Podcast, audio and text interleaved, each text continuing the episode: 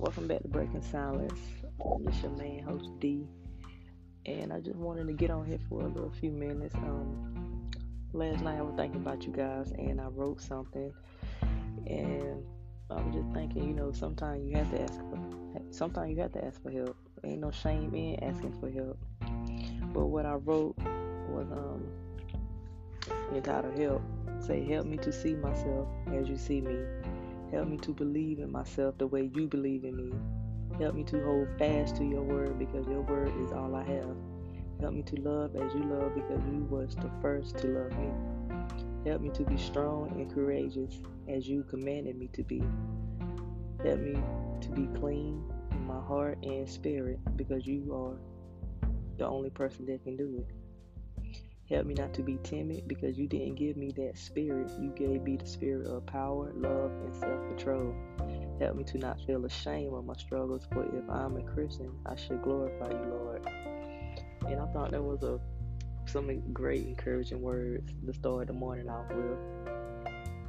And just again, you know, sometimes you have to go and ask, you have to ask for help. Ain't nothing wrong with asking for help. Um, and I also want to leave you guys with a verse. This was my grandmother's favorite Bible verse. She wrote this on all my cards, birthday cards, you know, mm-hmm. devotional books. She gave me like everything she ever gave me. She this was in the she wrote it, this was in the card or whatever.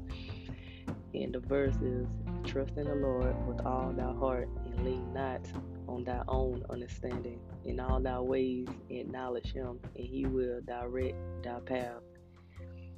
Now, while I was reading that growing up, you know, I was reading it, never thought nothing about it. But as I as I got older and,